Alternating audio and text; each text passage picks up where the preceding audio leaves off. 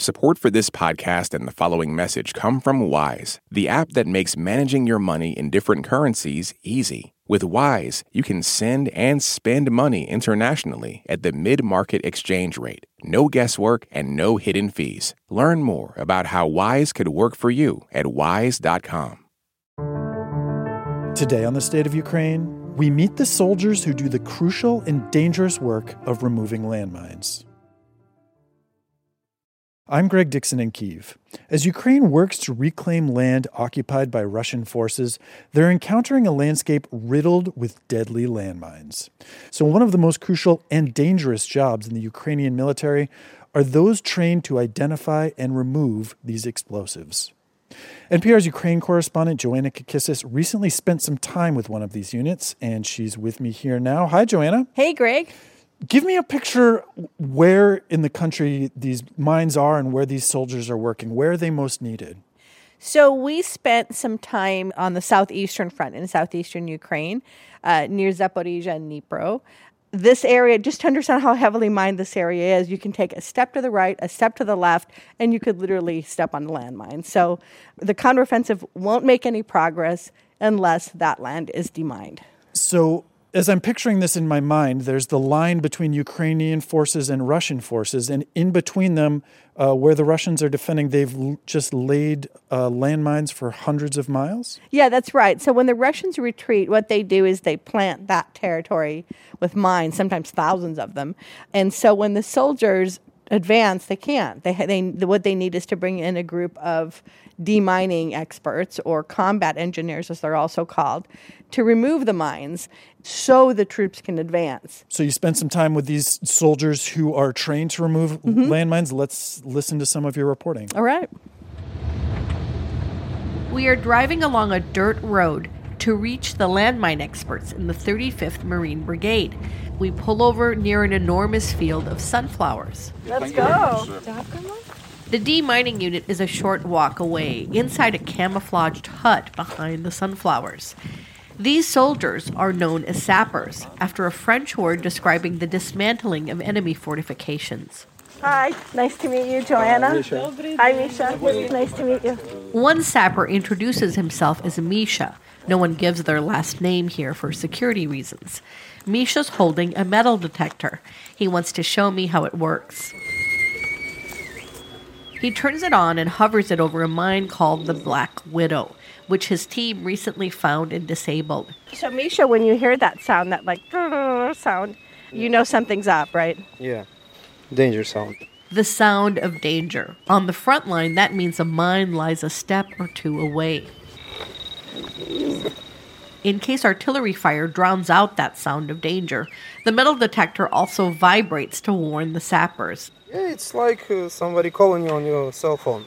Oh, that's what it feels like, that kind of vibration. Monitoring groups say Ukraine is now the most landmine country in the world. Sapper units are especially needed along the line of attack to clear landmines left by Russian soldiers. A company commander from another unit, who uses the call sign Hans, told NPR that Ukrainian troops cannot advance without sappers. The biggest challenge is landmines. Every bit of land is mined. Turning our vehicle half a meter to the left or right could trigger an explosion. We meet Misha and two of his fellow sappers, Roman and Georgi, while they're on break from the front line we talk around a weathered picnic table that they call their conference room. The men are all in their 30s. They trained for three months and have been on the front lines of Russia's war on Ukraine for seven months. They spend up to 20 consecutive days on each mission. Misha is boyish and blue eyed. His wife is in Germany, where he used to work in construction. I chose to be a sapper because I imagined that you were working in silence, in peace, quietly looking for mines, and the shooting is somewhere far away. While I was wrong. The sappers walk ahead of the other Ukrainian soldiers. They are right in the line of fire.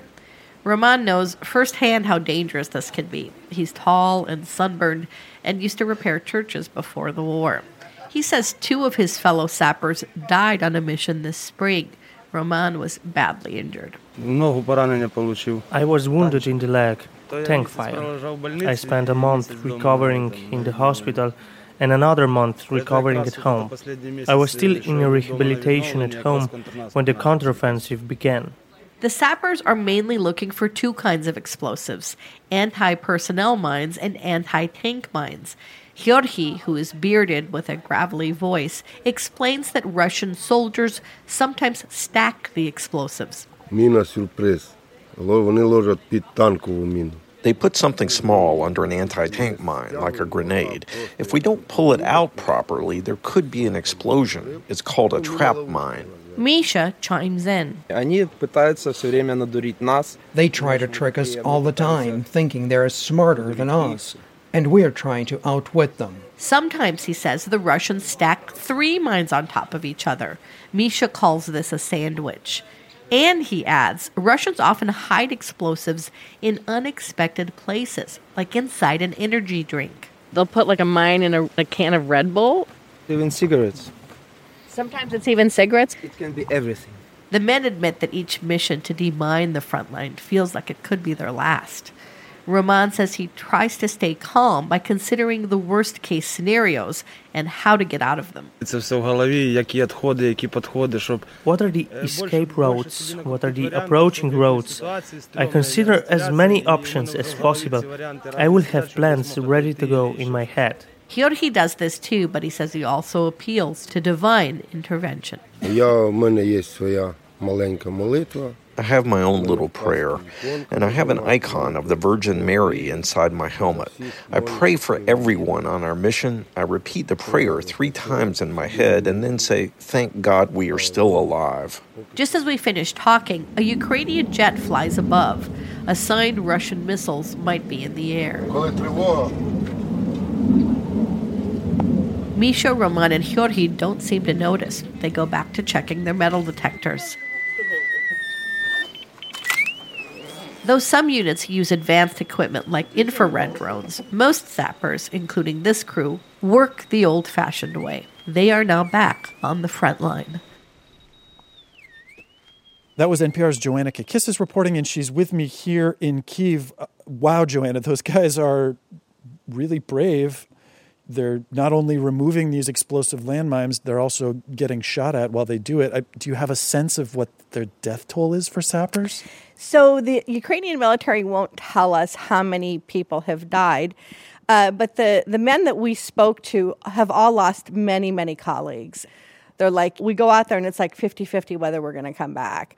As all these men told me, one false move and it's over. Right, so, right. I mean, that struck me too in your piece. I think you said they admit that each mission could be their last. I mean, mm-hmm. the, the mental toll of this work must be intense. Yeah, and the way they deal with it, they deal with it like every other soldier in Ukraine does. They're like one foot forward, and in their case, it's literally one foot forward because that's all they can move. Because they realize that they have no choice right now. They have to clear that front line because if they don't clear those landmines, the counteroffensive is going to fail. Wow, just a, a feeling of urgency to do this very painstaking, dangerous work. Do you have a sense? Does the Ukrainian military have enough sappers to complete the mission? Well, again, um, we're, we're not able to get the numbers of total sappers that they have, but we do know that recruiting them is a challenge. Um, not everybody wants to do this. It's, again, very, very dangerous work. Now, the sappers told us they're getting paid well, which is one reason why they're doing it. They have families, many of them not in Ukraine right now. They have to send money to support them. And a couple even told us that, you know, after, after this all ends, you know, hoping that there will be victory and we get our uh, territory back, we still have to demine that too so people can live in it. Right. Um, and they're saying, like, if we can actually survive this war, maybe I'll keep doing it. Maybe right. I'll train other people to do it in the future. It's, I mean, it's going to be a problem in Ukraine uh, no matter the outcome of this war for decades. Yeah, Ukraine's going to be living with this problem for a very long time. Well, Joanna, thank you so much for your reporting. Thank you, Greg. And thank you for listening to the State of Ukraine from NPR News. We'll see you again soon. On this week's Wild Card, we talk with Issa Rae about those moments where our lives could have gone another direction. definitely wasn't supposed to be with that guy at all. At all. But I still think about it. I'm Rachel Martin. Issa Rae tells us how to make peace with the path not taken. That's on the Wild Card podcast from NPR, the game where cards control the conversation.